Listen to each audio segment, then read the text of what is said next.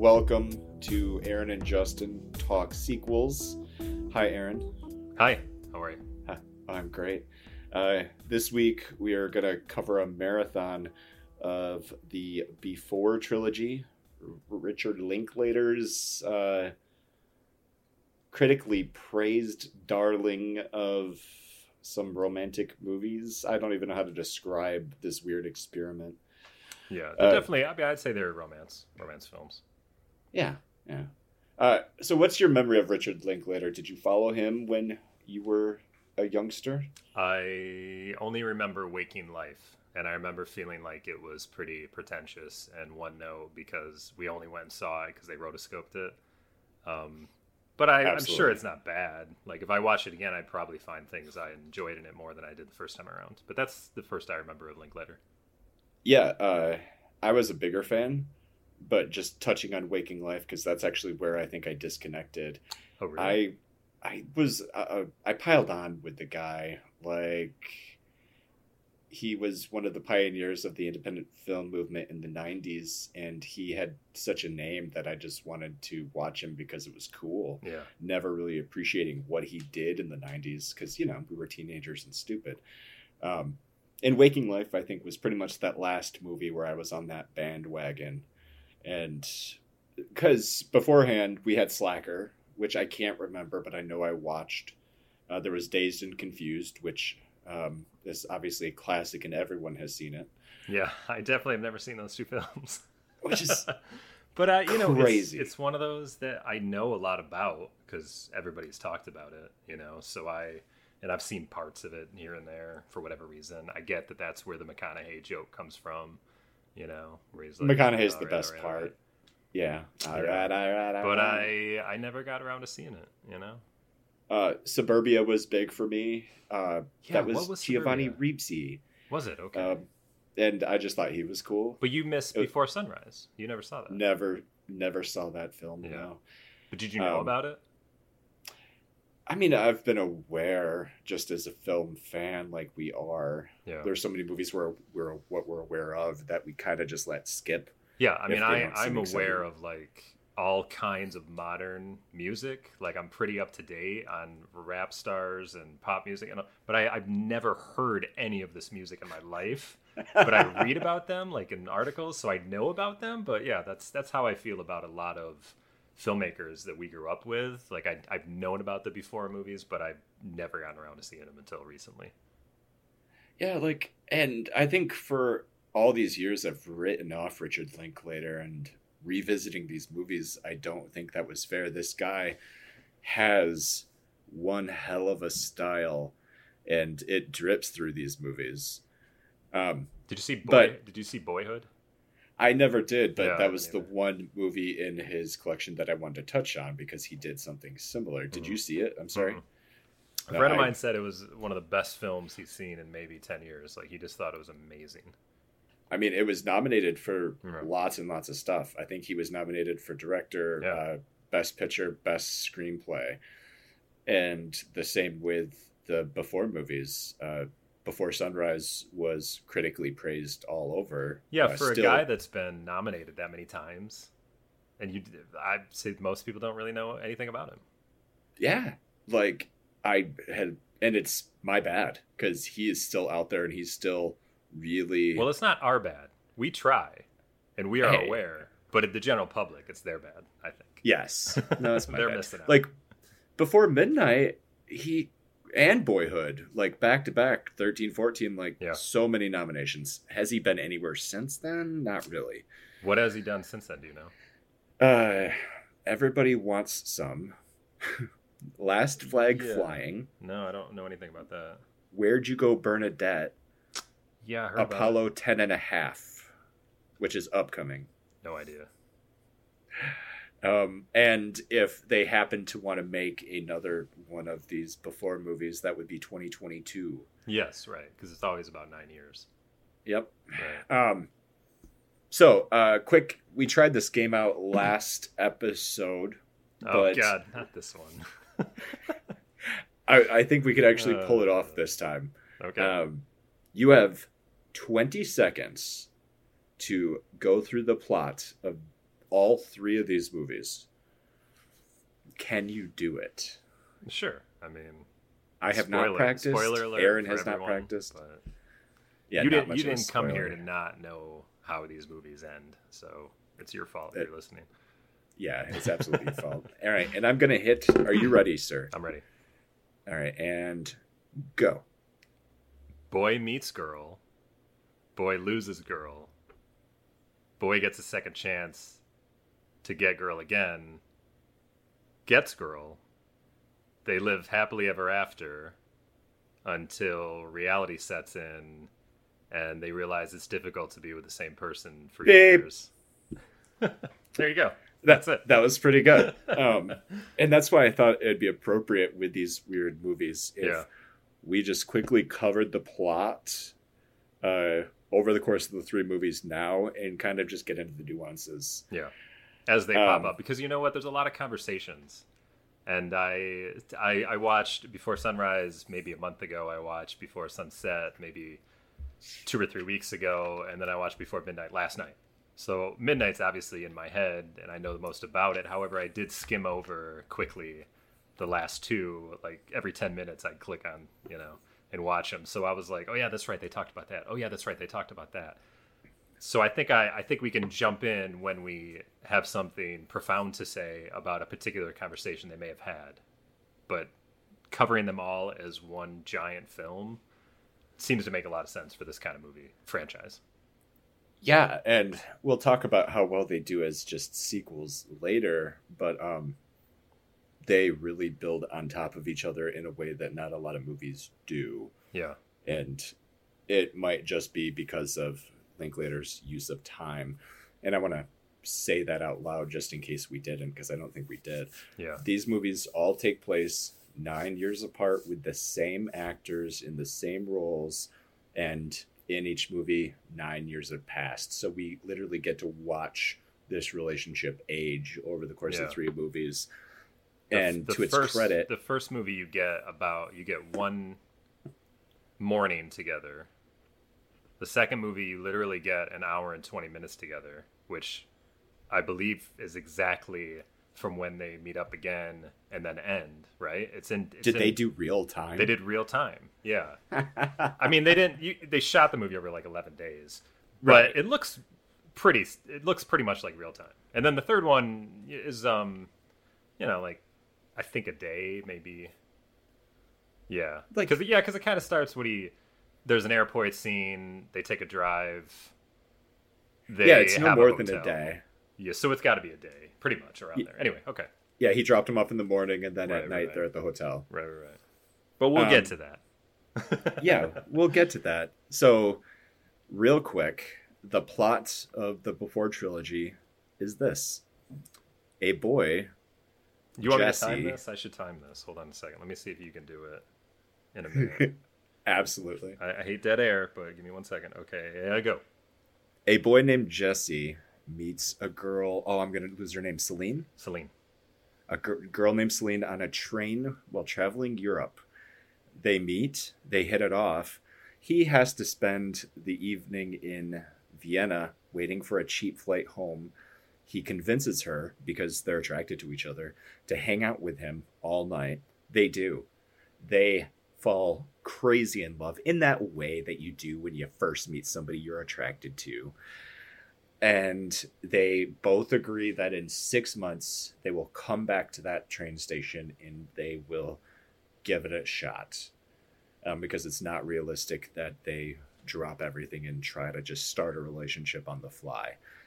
Um, and that's that. That's the first movie. We jump nine years later and these characters it took you 50 have never seconds to get through the first movie so darn it yeah, you're out of time oh.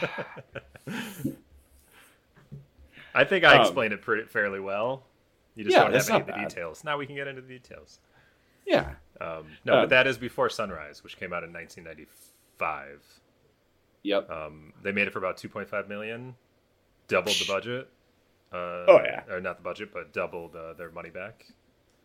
Um, Richard Linklater wrote it with Kim Krizan. Krizan because Linklater had an experience like this. He met somebody, they spent a date together, I guess, and it was always on his mind. Like, I wonder where she is now, that kind of thing. So he hooked up with this other writer, Kim, and they kind of crafted this story. However, he worked I, with him on Suburbia. Not Suburbia. That's she was an actress, right? Slacker. Yeah, yep. she was like an actress, and and she was a writer, so he worked with her. And I think, but but I think once they found Ethan Hawke and Julie Delpy to play these roles, from what I read, they kind of gave the script to them, and then they rewrote it in their voice.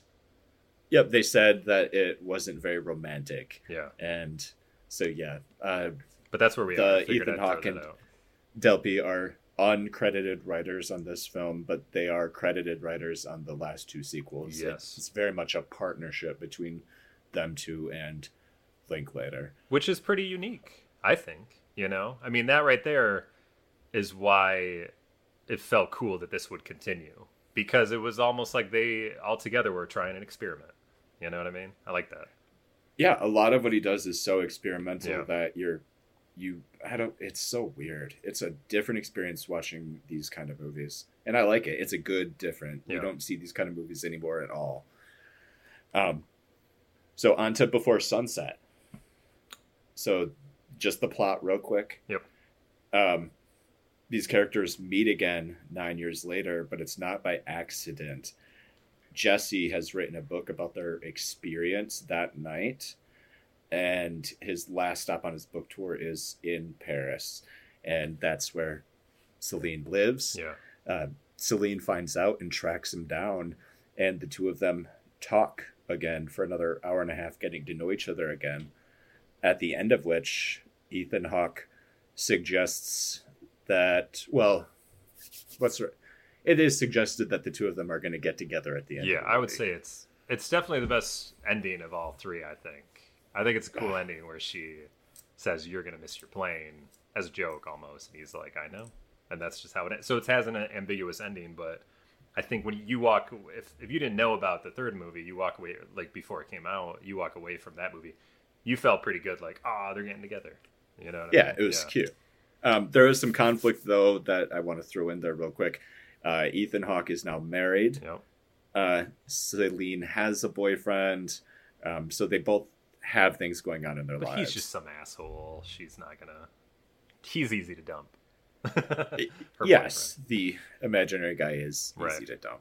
The last movie, Before Midnight, sees the characters nine years later again. Uh, Ethan Hawke just spent the summer with his son, and he's flying home, and he's sad and he's emotional, and the whole family has been vacationing in Greece with another writer, and it's their last night there, and this family buys Ethan Hawke at, or Jesse and Celine a hotel room as a like a celebration present. They go, they get into a big fight, and they talk about the nature of their relationship, and the movie ends ambiguously once again. Uh, with just a suggestion of which way the relationship is going. Yeah. Um, in this we also think that they're going to stay together but yeah it's these three movies are these two people talking in their own little world and trying to figure out their emotions and where they sit in relation to each other um, so i want to ask an important question right do you like these characters i uh I do like them. I like Ethan Hawke a little more than I do Julie Delpy. Oh, that's so funny. I'm the opposite. Are you? Interesting. Yeah, tell me why. Well, and I just want to let you know that I consulted a lot of this with my wife because I needed a female perspective. Oh, I'm married. And then I and I was like, um, is it just me or is she um, a little high strung and uh, a little bit um, as he puts it, the mayor of Crazy Town. And she said, no, she definitely is. She's got to relax. And I said, thank you, because that's how I feel that she is kind of the cause of a lot of the turmoil in their future relationship. Um, but it's very honest. It's not like it's a bad characteristic. And the thing, and the good thing about Ethan Hawke, uh, Jesse, is that he loves that about her. You know, he's okay with that, the, with the way she is, you know? See, that's so tricky because my read on it is that she is the very honest character and he is the very dishonest character. She's always been open with her emotions and feelings. Yeah. Well, he has never really been into that and he just puts on this veil of having feelings and I'll back that up uh, once we go a little deeper into each film. But so my overall is that he kind of sucks and she's kind of amazing. That's interesting. Um, I do think that she's very honest and she's very open, but at the same, it's it's kind of you know how like if you're at work and somebody wants you to work on a project or something, and you're like you don't want to do it, so you're just like that's stupid. Like why would any why would you want to do that? Like you always have to. I always tell people you have to have something to replace it with. You can't just say you don't want to do something. You can't just say something sucks if you don't have a better idea. My point to that is if she's honest and open, there's no she doesn't follow it up with a way to fix the problems. She's just honest and open to start a fight, but is never there to help resolve it. That's what bothers me about her honestness. Honest honesty, I guess. Does that make That's any sense? Fair. I don't know. She's just emotional but it's really all, all it really does is cause problems but not solutions so before sunrise you started t- touching on it yeah um, all these movies were written at the appropriate moment as a collaboration between the 3 mm-hmm. and they all have a distinct feeling attached to them before yeah. sunrise the first film is very much a i'm early 20s and I can do anything and I can own the world. It's also a very early middle 90s grunge film. You know what I mean? Everything about it, how he dresses, how his goatee is, you know what I mean? Like how she dresses, uh, the music that they or the the bar they go to, um, the poet that they meet on the waterfront, uh, the guys in the um, the play that they meet who want to get them to come to their play you know one of them plays a cow or whatever. Like all that to me feels very that is the 90s man. You know what i mean? It absolutely was and it connected with me pretty deeply. Yeah. Um i watched all three of these movies last night yep. in a row that is so amazing i wish i could have done that i didn't get done till about 4 a.m and my goal was to watch the first two last night and I got through before sunrise and it's a good film. Yeah. But it is the film that has aged the most and it was I was getting bored. I knew that the ending was coming and there wasn't a lot of dramatic tension for me, so I was just bored. See, I'm glad you think that because I think we would have thought absolutely differently when we if we had seen it when we were kids because it's almost like every guy wanted wants to be that Jesse. You know what I mean? We all wanted to be the cool guy who would meet some foreign woman while we were going across Europe, pretending we were a poet, whatever. But no one ever did. You know what I mean? It was all just some dream of some people's. And that's no, why I, I think it's a great film. That's why I think it's it's a cool, fun story, but it's not really reality. I think. You've never had that before sunrise experience? I have never had Ever? that before sunrise experience. Did you have that before sunrise experience? I've absolutely had a before sunrise. Let experience. me hear that experience. I have to hear that because th- this is another reason why I picked these films. Is I thought we would really open up and I would get to know you better than I've ever known you before in my life. so, it's not please. true because these are these are from when we knew each other the best. Uh, and I've got like 15 personal stories from before midnight, but I'm not going to touch on most of them. Um, right, that's sad. Before sunrise, uh, I went and I spent a weekend with our mutual friend Lindsay in Philadelphia a billion years ago. Oh yeah, right. And she took me to a house party. Yep. Where I met a lovely red-haired woman, and I, I can't remember her name, but I wish I could. Philadelphia. What city was this was, again? Philadelphia. Philadelphia. Now that you say this, I totally had an experience with a friend of mine that we went to Pittsburgh. Isn't that funny? Go ahead. Really? Yeah. anyway, um, we found ourselves on the roof of this uh, apartment building, old brownstone in Philadelphia, and we just hung out there the whole night. Had, you know, we never had a park experience. Yeah, you were at a house party kind of thing. Yeah, like there was a reason for you both to be there. We had right. some amazing kissing. Oh, okay. That's right. yeah. She was an amazing kisser. So you had one night. You had one night with her. Yep, and I never saw her again. Never saw her again. Did you ever trade information or anything like that? No. Good, good. What year was this about? like early two thousands. Yeah, probably two thousand five for sure. Yeah. Yeah, yeah, okay. Well, that's what I like about Before Sunrise is that he they are absolutely right that if you are trying to do a long distance thing, it will fizzle out, and nope. you should not trade information. And that's another beauty behind the '90s film is that that was possible. Now there'd be no way you could always find somebody. You, you wouldn't even have to trade anything. There'd be a way to find you. It's true. A couple of conversations to point out in Before Sunrise. Um, Ethan Hawke, uh, who has zero good ideas, by the way. hey, um, he, he developed reality television, right? Or he came up with Celine is always talking about these beautiful, deep things. And then Ethan Hawke is always going to come back with reincarnation. If you think about it, there's like 8 billion of us. but a thousand years ago, there was only like a million of us. So, like, each time, that means that we're all just a fraction of a person that used to be. Yeah, somebody. And else. that we're all these little shards. And it was terrible. Yeah. Um, but you got to be honest though that that is men. That's guys. Like he's a pretty accurate description of a of a person. Which is of a man, I mean. just terrible. So that conversation true, of reincarnation comes up two we, more times. When we try too hard, that's how we sound too. that's true. You know what I mean? And yeah. these characters aren't two dimensional. These are very well rounded three dimensional characters. Yeah.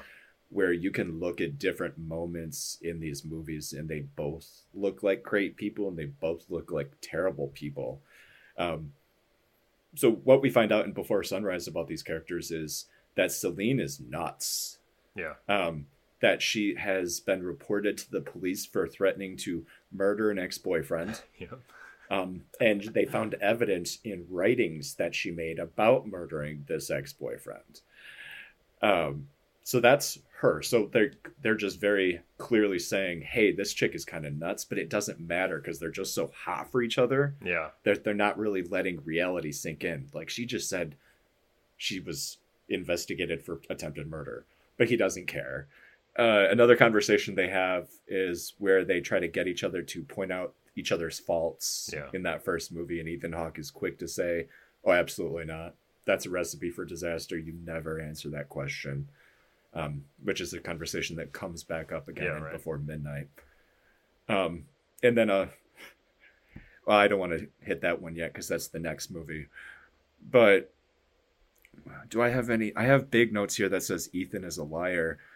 Um, uh, but most about them... the grandmother too. Like she talks about how her grand. Uh, I'm sorry. He talks about how his grandmother died in the first movie, and that he kind of saw her in his garden hose reflection or something like that. Yeah, which is so creepy. Yeah. Hey, so I saw my dead grandmother. Right. Nobody believed me. Right. And then she's like, oh my god, I want to bang this guy so bad because he saw his dead grandma. But there's there's the grandma connection because it happens again. She has a grandma connection in the second movie, and then there's a third grandma connection in, in the third movie. So there's something about grandmothers I'm not reading into, but they mention them in each. Some a grandparent dies in each film, or at least is talked about dying in each film. Yeah. What is that about? What am I, I missing? Never put. I didn't put that together. Yeah. So hmm. I don't know. Maybe it's really cerebral, and I'm just not getting it, or it means nothing, and it's just a, a quick callback. They decided to carry on for some reason. Yeah, because she's on her way back from visiting her grandmother. That's how they meet. Yes. Um, and he. And then it's... It, it turns out that he had come to Europe. Yeah, it's, Ethan Hawke is a liar. like he told her why he was there because he's, you know, he's trying to be Hemingway or something. Uh, but it turns out that he actually went to see his girlfriend, but she had clearly moved on and broke up with him, and now he's just gonna go home. But he figured he'd bum around for a while. He travels over a thousand miles to go see a girl that didn't know he was coming. Yeah, that's true. Like, just another way that these characters are deeply flawed in right. terms of society. um. So yeah, uh, I really love the concept in the first movie that there is no definition for how long a relationship should last, mm-hmm. and that a one day relationship is great, even though they both admitted that they were lying and that they were just normal people that wanted to stay together because yeah, that initial attraction to a person is crazy and amazing. It, it I liked how they were deciding not like to leave it at one night. It made it special. So I was like getting disappointed at the end that they seemed to be going back on that because I like no, stick with it, you can do it. But they did come to some sort of compromise where they're supposed to meet up six months later, and I was like, all right, Wait. fine. But I just thought they shouldn't have at all. That's one of the oldest film tropes, and it's fine that it was there. But yeah, I mean that's been used over and over and over. Um, so let's jump on to the next movie. You know what though? Um, I think that that six month thing was actually something they they probably didn't want to deal with for the next film. You know what I mean? I think that was almost like, oh, I wish we hadn't put that six month thing in there. How are we gonna how are we gonna answer that? But then they ended I can totally see that. Yeah. Yeah, well, all right. Let's just jump right into Before Sunset. Yeah, the reason you all came here, right? Because this is a sequel, and that's what we're yeah. about sequels. So and the sequels are better. To hell with that. Um, so watching these all in order, uh, I was immediately impressed with how much more I liked Before Sunset and then Before Midnight after that. Like, yeah. And it's not because they're better stories, but there was so much more history. We cared more about the characters and we wanted to see what happened to them in the sequels. Yeah. Um, but Ethan writes a book. It's the first time we really learned that he's an author, I believe. Yeah, I was trying to find, I was trying to see if they had really mentioned it before, and he really didn't seem like he knew what he was going to do in the first movie. And I guess it wasn't until this experience he had spending time with Celine that he thought maybe I could write. I guess. I don't. I think this isn't his first book. I think this is his first hit. Okay, it's been nine years so uh, you know, I mean, he could have just started writing right after that. Yeah, um, but he writes a book about their experiences. Last tr- step is in Paris. Uh, very last day, he's an hour and a half from going to the airport. If he was looking for her, would he just be on his way to the airport? My question is: is did he write this book to try and find her, or did he write this book because he's a hack and he didn't have any good ideas? and so he's just cribbing completely from his life. What? No, I mean, why else would you write a book? You take things from your life generally, unless you're like, there's a, you found another subject to write about. well, write a biography. Ethan, but... throughout the two sequels, spends a lot of time talking about his book ideas when he has the chance, and they are all terrible. and they don't amount to anything. um, what was one Maybe. of these ideas where everybody had? There was one guy who had deja vu all the time. It's yeah, a real disease. Right, right. So, like, he's in a meeting, he feels like he's just been in that meeting. Man, yeah. it's called this. And then there's going to be another guy that has this special power. And guess what? That power is true too. And yeah. Well, that's a um, story. That's a story from Before Midnight uh, and before sunset, he has one where he ta- where he talks to the to the um, uh, book reviewers or whoever they are in that Paris uh, bookstore yes. about his new idea for a film where it takes place within the. I don't know what he meant, like in the length of a pop song. So I'm like, is it a four minute book? I don't really. And then he went on this huge thing about this guy seeing his daughter and reminded him of his past love. Whatever. Uh, yeah, I don't know. Maybe he wrote those books too. Who knows? Oh no, I'm hundred percent sure he wrote those books too. But they like just, nobody liked them. Nobody, nobody cares because they're garbage because yeah, he has no original right. ideas. Um, well, I think that them meeting up again in this film is not by accident. I think that he, in all honesty, did write this book to find her, and that he knew, and then he almost set up the fact that like, well, let's be, let's make sure we're in Paris for one of these because he that's the only info he did know is that she she was from Paris, that she did live in Paris. He didn't know if she'd still be living there when he was yeah. there. But this is he why could, he wrote the book. I believe that. You can totally read into that, but you absolutely could also say that she is the reason that they got back together because she actually went to the store to find him. Yes. Oh, absolutely. But he's the one that made that happen. Because I think it might be a chicken and an egg situation. I don't know. Uh, like it's just but he had to write different the book in order for her to know that he'd be there. That's right? true. So yeah, you know. he was an uncreative hack. He was trying to make some money, and he happened to run into the girl. Um, and so I see it as she genuinely has never been able to get over that night. Yeah. But he totally moved on. He got married. He had a kid. Well, you know why he moved on? Uh, we discover that. So she sees him at the bookstore. He's got an hour and a half for his flight. Hey, let's get some coffee. They start talking. Oh, this is weird. I can't believe we're back together. You know, talking again or whatever. But I, you know, I've just wanted to see you ever since. I want to know everything about you. And she was like, I just want to get this off my chest. Like, did you show up six months from that meeting in 94 and he was looking at her face and he says no and she's like oh my god thank you because i didn't either my grandmother just died i wasn't able to go because it was her funeral that day and then it comes out like five minutes later that she's like wait a minute why didn't you show up i had a legitimate reason i really wanted to be there why were you there and then he says without saying anything she realizes he did show up so no. he didn't move on. He, he totally moved on. No, he showed up, and it was at that the never showed up. He showed up, and it destroyed him, and that's why he moved on. Because he See. he was like her in that she's naive, she's beautiful, uh, in, in in body and spirit, you know, and in her mind, but she's also naive, and but she uh, Celine's way of life is like, I she puts all of her, she puts all of her effort into something, and if it doesn't work out, she's against it forever from then on. You know what I mean? Yeah. Whereas he's not really like that, but that's what happened to him after he didn't after she'd never showed up on those six months. That's all I'm saying. That's why he moved on. And uh, I have this under my heading of Ethan is a liar. Yeah. Um, this is another one of those slight little perspective shifts. Okay. Like there is no reason to believe, and there's no way to ever know if he was actually there. Yeah.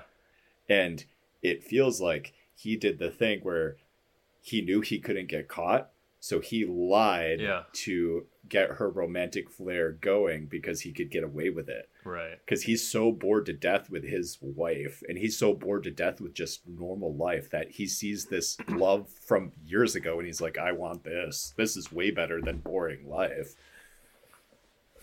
Which That's, it's an uh, interesting thought. And you're right in that there's no way it, it's set up perfectly for him to lie because he didn't answer. He instead asked her, Well, did you show up? Yes. Yeah, um, I guess. And so then he doesn't even say based on a lie. He doesn't say that she he went. He made a face. Uh, yeah, and she. Said. Um, mm. and then well, okay, he didn't say he, but he had a story to go along with it after she was talking to him. He's just like, yeah, I put up your picture everywhere, I or I put up signs everywhere, I bummed around here and there. He did get into okay, it a little more. He did give some details about his time there. So here's my question. Yeah was his marriage bad or was he just telling her a story because he wanted to get in her pants well this is inherently the difficult part for me with this film in that i kept thinking about that kid i kept thinking about his son you know and i'm just like this movie really better win me over because i feel like he's just kind of like a creep he's kind of being a deadbeat right now and it kind of pissed me off but I got to tell you, it kind of won me over. It, it, mostly won me over at the end, where I was just like, this really is the love of his life. And I think he's serious and that he's very unhappy with his wife. You know? I agree with you because I think he's dumb. and he, his inherent first thought is to lie. And I don't think it's to be a bad person. He just wants to make himself look like he's cooler than he actually is, or that he's in control more than he actually is. Yes, yeah. and I think he adds these stories to make himself be cool. Uh, but there's one thing in that moment um, in the second movie where he's trying to convince her.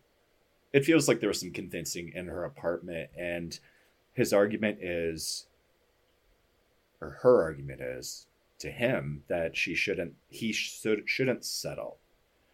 Like it was a no-win situation that settling and just staying married for his kid wasn't true to him. And it's a big concept that comes up again in the that movie where should he just have been this is good enough, I have a great life, or should I look for that true love? Yeah, right. It also uh, goes back to the first movie where he talks about his parents briefly, and that she's like, "Are your parents still together?" And he's like, "No, finally." Like they just stay together for me and my sister, but they shouldn't have. They should have got you know that kind of thing. So I don't know. It connects to that in a way too. You know, it's very true. It's all part of them growing up, and in their thirties, they're still idealistic and still looking for that magic that they were told is in the world. And by the third movie, they have to come back down and he his argument for her to stay with him is you should totally settle. for me. For uh, me. Yeah. And because you're not, this is as good as it gets. And right. it's not any magic anymore. It's real life. And you know what? Relationships are hard. It's never like it was at the beginning. And you have to read into that and to see that she agrees and she kind of gives in and decides that this relationship is good. Yeah. Even though I have another different take on that too. It's hard. Um, I like. I'm with you on what you're saying. It's hard not to make it sound like a bad thing when you put it that way, but it it does seem like a good thing because well, like, the first movie is not reality. It's just it was never. They they were never going to keep it up. It was just no, not the way no. life is going to be. So that's, that's why not how way, relationships work. Right. The way you describe them in the second film is more realistic in that it's not that we're we are settling for each other, but it's not a bad thing. It's just that this is life, so let's not let's not push it aside because it's not as romantic as as we were in the first movie, basically. Yeah. Um that's so sad. And so but true. and I'm sure we'll find more stuff to talk about in the second movie, but I'm ready to start covering the themes of the third movie. Yeah. Where well now, uh, the second movie is pretty easy plot wise to discuss to discuss because they just again they meet at that bookstore. They walk around for an hour and a half. Um, they do their big convos about things they believe. They go to a cafe. They walk some more. And it's not till on, they're on that boat where they take kind of a touristy thing because they wanted to see it, where it really gets where where he says I wrote the book for you and it kind of opens up the floodgates in a little bit and then when they're in the taxi heading to her house uh, going to her place is when they really unload and I think that they finally realize uh, it's now or never. Um, do you want to be with me or not? I'm unhappy in my marriage. Let's just make it work blah blah blah blah blah. So then they get to her apartment and the way the movie ends is um, she uh, settles or gives in, and it's clear yeah. that they're going to be together at the end. Yeah, there yeah. you go. Um, something that I really loved that Linklater did in these movies. It was at the end of the first movie where the action had kind of stopped and she had gotten on the train and then they started showing all of the scenes where they had been the night before yeah, just I like empty. Yeah. And it really worked on me seeing all these moments um, just without them in there. You felt the loss like it was a memory. It felt like going home from vacation and being sad that you have to go home. You he did a good job of building it and he does it again in either the second or third movie. I noticed it for sure I can't remember which one it was, but it's just a great move that worked both times. Yeah. Um, before we touch on the third movie, uh, in terms of his direction style, his camera angles, like the writing stays really consistent through all three movies. Like they talk the same. Yeah. It's the same character. There's not a lot of you see them grow, but their style of talking and it's pretty consistent. Like the writing is Mhm. there. In the second movie, he really changes up his camera angles. Um, you get like there was a really long boom shot that I noticed that just didn't shot. feel like him. Huh? Steadicam shot.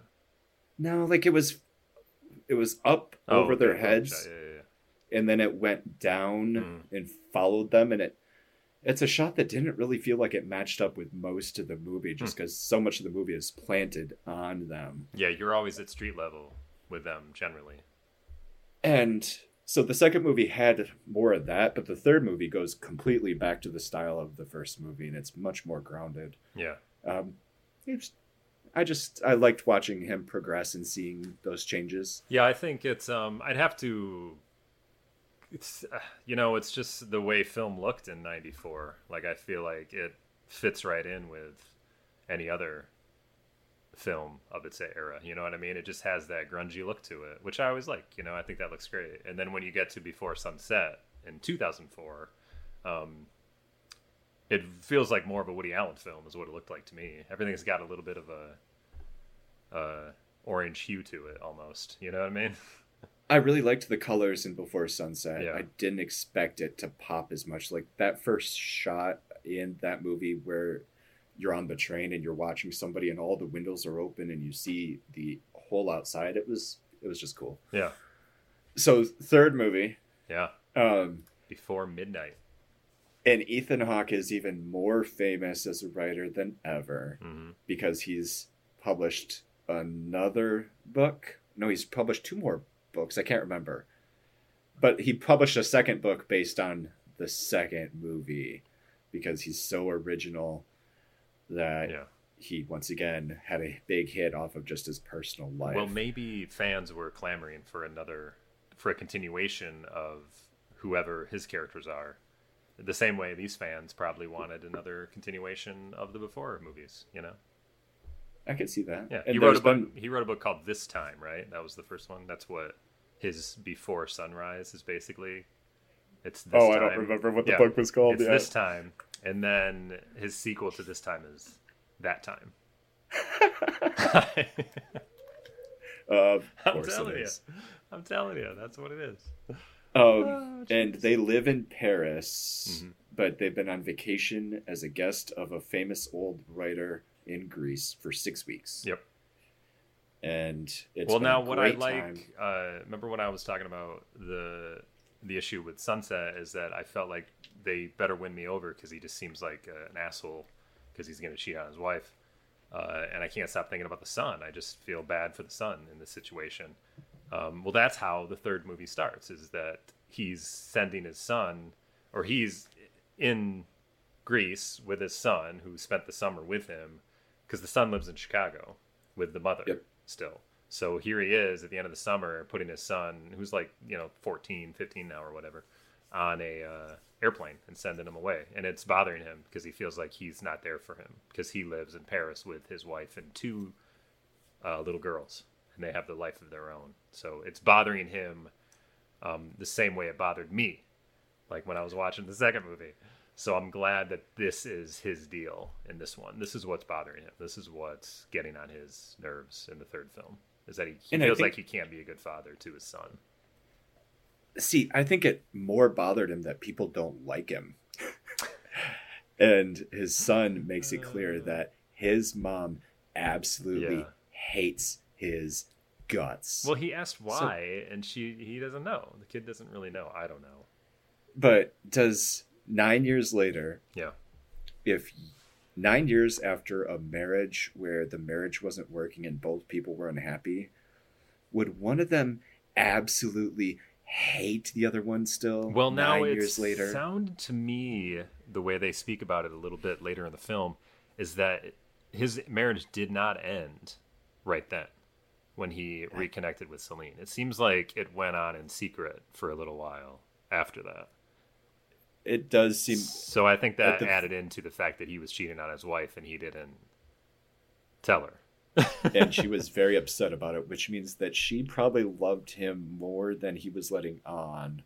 It's possible, and that yeah. he was just bored. But whether you love was- someone or not, I'm just guessing. Uh, you're still angry that somebody's fucking around uh, behind your back. You know what I mean? it's true. So you It's can be pissed off even if you don't, even if you don't love them.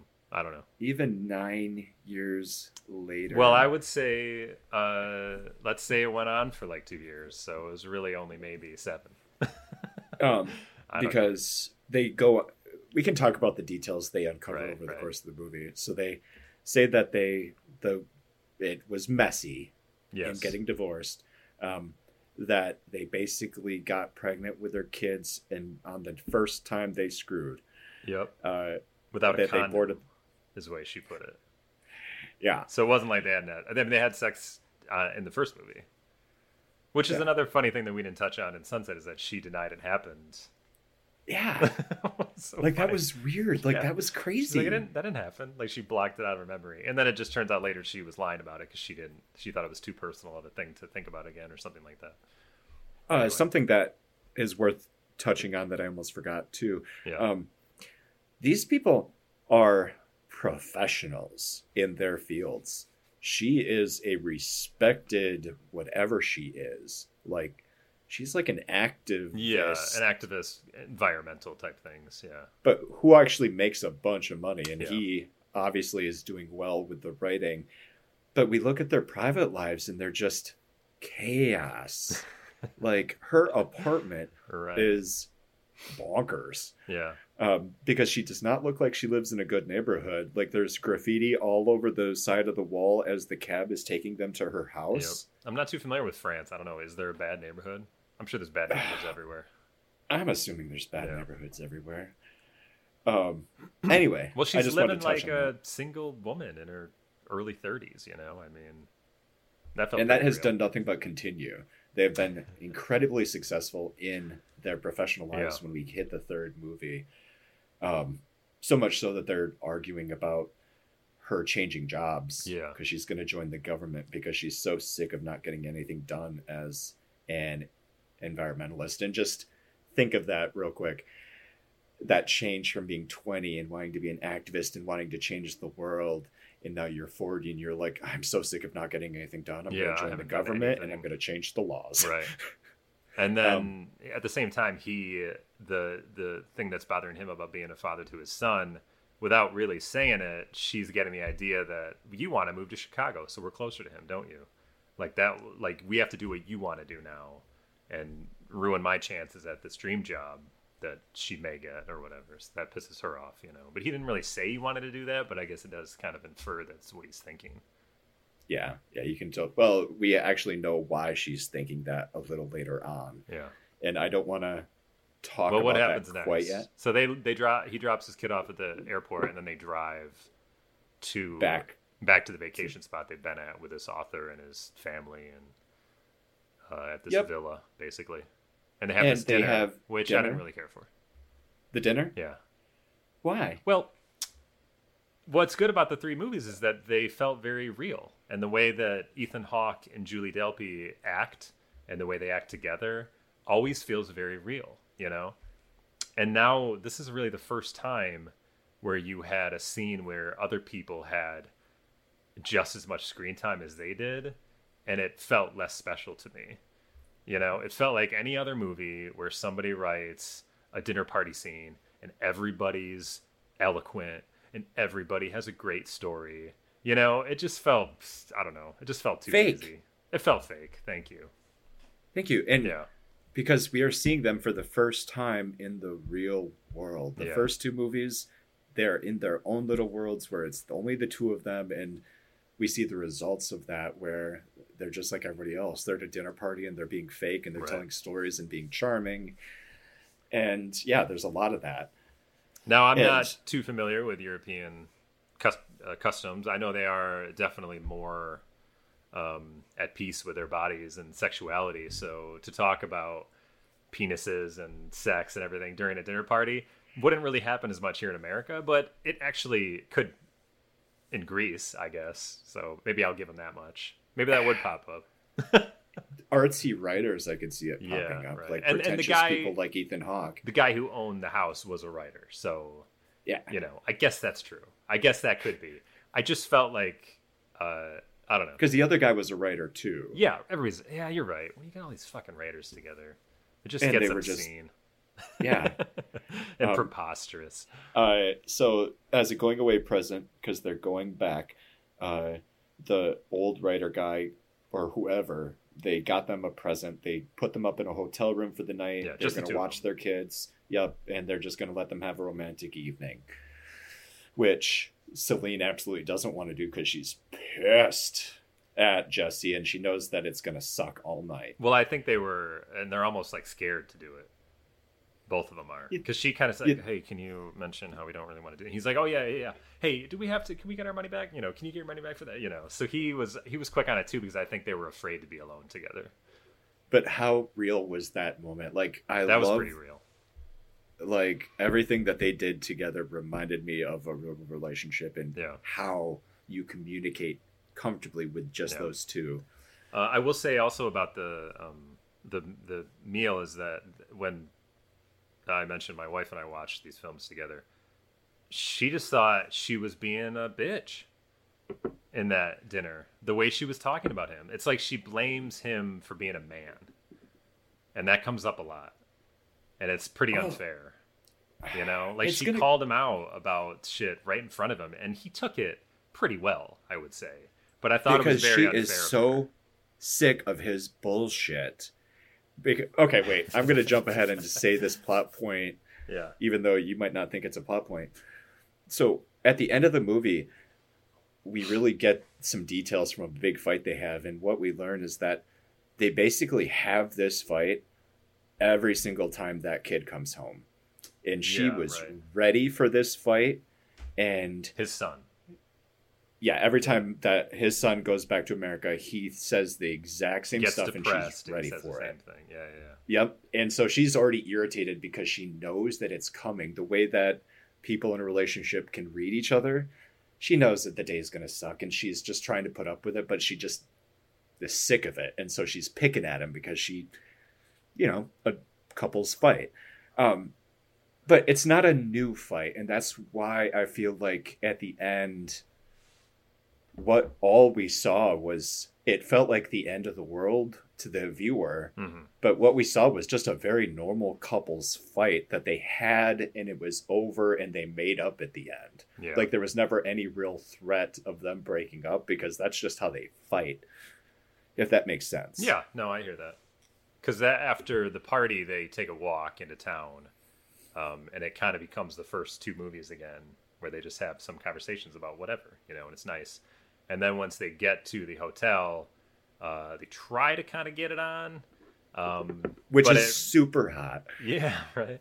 But it just devolves into this screaming match or yelling match, and uh, yeah, she's the mayor of Crazy Town, as he says, and uh, he tries to be rational, but I do hear a lot of um, what's the word uh, patronizing in his tone. You know, the way he speaks to her about how crazy she is. So I could see how she comes back um, with a lot of uh, shit on him as well. So, but that's basically Yeah, what it- happens is that they get in this giant argument in this hotel room. yeah it's just a normal fight about one thing but when you're mad you can't let stuff go and you just start fighting about everything Yeah. Um, well, I don't want to get too personal, but I mean, I've definitely have arguments when it comes to relationships, but I've never, uh, like personally attacked anyone. You know what I mean? Like in an argument, like that's where I feel like it kind of draw crosses the line with your significant other. When you you, mean s- verbally well, when you start to like talk about them like they're a piece of shit and they are this way and that way, you know what I mean? Like we argue about situations and and issues and things that we don't agree on, but it's never like it's because you're fucking crazy. You know what I mean? Like that's that doesn't make me feel like they're going to last. and when it's a pretend but when it's a pretentious asshole and a crazy lady who are doing the Yeah. fighting i think that's potentially the stuff you would hear That's possible. it's definitely not it's like a no it just feels like a real relationship Does it's it? so hard because That's you not can my relationship, but I do understand that people have that. Yeah, yeah. yeah. I, I, never had that, just to be clear. Okay, but no. Uh, when you're picking apart the pieces, again, it's so they're so well rounded where you can't call these people good or you can't call them bad hundred percent. They're just real people they're that make mistakes. People. Yep. Um, and that's such a delight, and it's such good writing. There's a reason these movies are all awarded or nominated for best uh, writing. And uh, um, this movie's probably not for everybody. Like a lot of people probably see these two white people, you know, middle class white people arguing about shit, and they just think it's ridiculous. You know, so not everybody probably likes this movie, but I think to a certain, uh, a certain amount of people, like they see parts of themselves in these people, and that's why they feel like pretty genuine. All these films, you know like the way I see it is uh, marriage relationships, and they never got married, which bothered me. They never got married, and that is another thing that just came out. It, it, came out later in the movie, the same way him that he was married with a son came out later in the movie in the second one. Like it was never like talked about like exposition, which I liked. It just kind of all of a sudden came out. Um, but then I noticed like yeah, they both they they they don't have rings on. They never have, you know, in in any of the movie, you know. So I guess yeah. you could have you could have put it together earlier. If but I've I've never been the guy that's noticed the small details like a wedding ring or something. Well, I kind of want to finish this episode talking about Julie Delpy's breasts. Okay, yeah. Um, I, it's it, logical. I think that's the next step in this. so they they get a lot of love she in was, movie. Yeah, and they were amazing. This she was what forty something? Yeah, probably 40, 42, something like that and these are some of the bre- best, maybe the best older breasts that I've ever seen in my entire uh, life. Older. Way to go! So but I absolutely would bet you money that she fought for them to be in there. Yeah. Um, because just her, because she has no nudity in the other two films. It's just all of a sudden there's nudity here. Like I think this movie could have had her completely clothed for, and nobody would have thought. Yeah, they, it, it didn't need it, right? Instead, we get this scene where they're having a fight and she is topless and it's absolutely not sexual. No. But you, you know what? It, it's it um there are other films it, it to me it felt like a trope. Not in a bad really? way. Yeah. Because there are other films where a woman is half naked in an argument. And I only have one example, but I know there's been more. Uh, Robert Altman's Short-Cuts. Did you ever see that? Oh no, and nobody else has, so that's not a trope. it's a trope. Uh, it's Matthew Modine and Julianne Moore, and Julianne Moore is bottomless in the whole fight that they have together.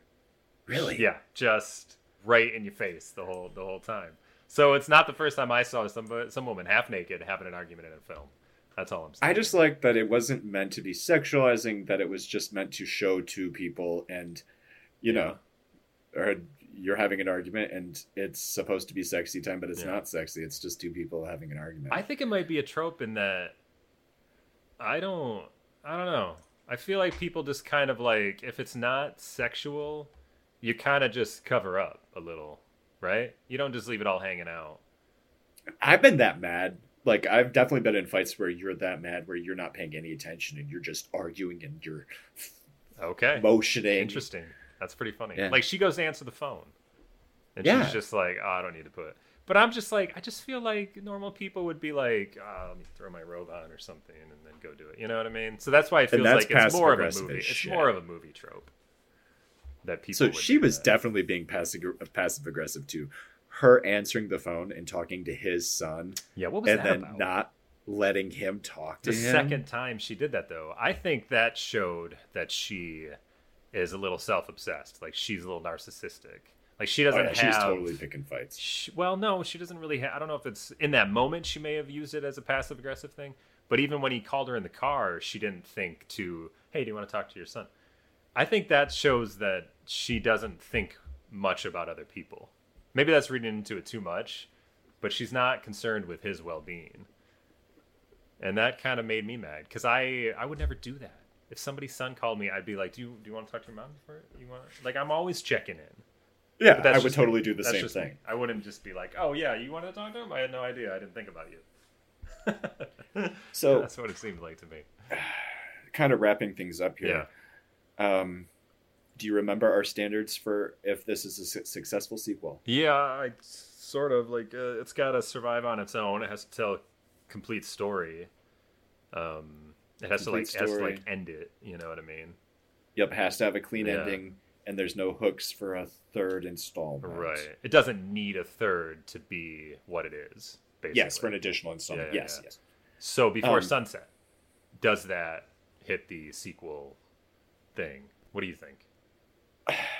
It technically does, but if the first movie wasn't there, it would be much less. It'd be a worse movie. Yeah.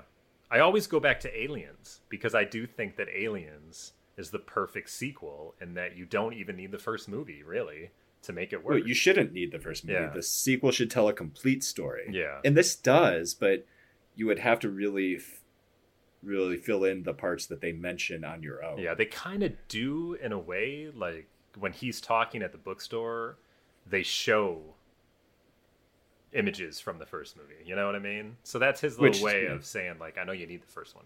But then by the third movie, he's like, you don't need any reminder. If you're coming back for the third one, it's because you're a fan of the first two.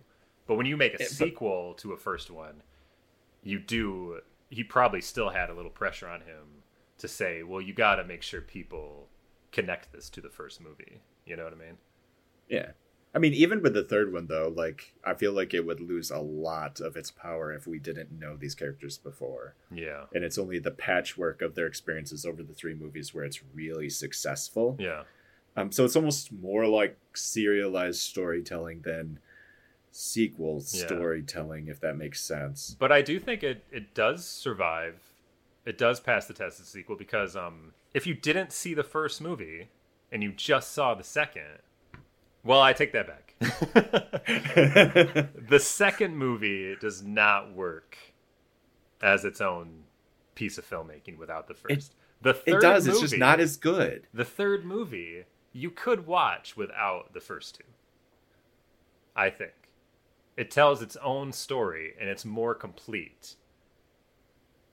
I agree with the third one. I, I think don't... the third one could stand on its own, but it makes it better that you have seen the first two. But I don't I think, think, the, the second third one, one survives on its own without the first. Yeah, like the third one is still a great movie without the other others, and then the second one goes from being a great movie to just oh that was fine, uh, without the sequel or without the first one. Yeah. What do you think is the best film out of the three? God, it's so. The second and third ones are the best. Yeah. Um, I don't know what order I'd put them on in, if you want to actually feel like, sorry, go ahead.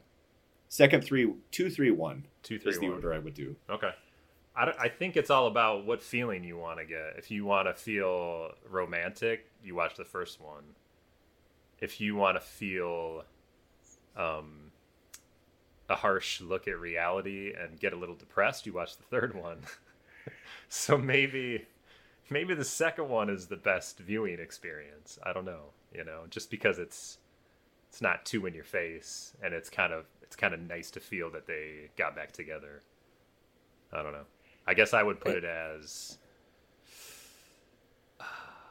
I say one, two, three. I really think you got to watch it in order because you got to see him age. I think aging is part of the other part that people come back to these movies for because you get to see them literally grow up before your eyes. And what's more uh, fun than that than watching it straight through? You can't watch it out of order. Which again is part of the experiment experimental nature of these films. Yeah. And something that Linklater uh, also does in Boyhood. Yeah. He takes it to the max he, in Boyhood. Yep, it was a movie shot over 12 years starting in 2001 ending in 2013 and so in in the course of one movie we see a lot of what he tries to do over three movies where we actually see the actors age and it's insane. Yeah. Is he doing also starring now, Ethan Hawke? Huh? Also starring Ethan Hawke, you said, yeah. Um, is he doing anything now, you think? What's his next experiment? Yeah. his next one was, well... Well, he's got to be. I just mean like maybe it's not even his announced next announced next film. Maybe he's still maybe he's doing some sort of experiment we don't know about right now. Do you know the title of his first movie? And he probably is. You're right. Uh, no, I don't. The title of his first movie is It's impossible to learn to plow by reading books. It's impossible to learn to plow.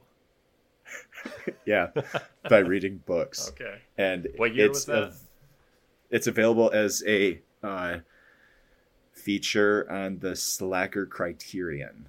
Okay. What year Actually- did he start start making films? 1988 Okay. was his first Yeah, he was- He feature. was up there with a lot of other guys. So what's Um, his? Do you have his filmography pulled up there? Yeah. What is it? So we've got that one. Yep. And then he hits it big in 1990 with Slacker. And then three years later, he does Dazed and Confused, which is huge. Hmm. Uh, then he does Before Sunrise, which is also huge. Suburbia is a dip. And then his first studio film is the 1998 film The Newton Boys, Oh my God, that's right. which I'm pretty sure we saw in theaters too. That is a that is a paycheck film. I mean, it was fun, but him, that guy doing that kind of movie, that's for that's for like a, a I'll do one for you if you let me do one kind of thing, you know. I actually think he was beyond that at that point. I don't know what that was Yeah. because he immediately does Waking Life in a movie called Tape. Tape. I don't. I don't Okay. remember I Tape. don't remember. And then he does School of Rock. Yeah, which now that was the hit. That was the big, his biggest hit, definitely. Dazed and Confused was his biggest hit. Yeah, but, But, I, no, don't, I have. I I just think uh, I mean it's what made Jack Black, you know, a star. I've So never I seen it. You never saw School of Rock? It was really good. I mean that is a that is a basic film. Like that is your that is how you make a movie. It's not it's nothing special like as Right. far as an independent film goes. It's just but it's a it's a funny movie. It's really good. Uh, did you see his Bad News Bears? Because he is the one who directed the reboot. No, I had no idea about that. I saw it. It was good, but it wasn't as good as the original, Right.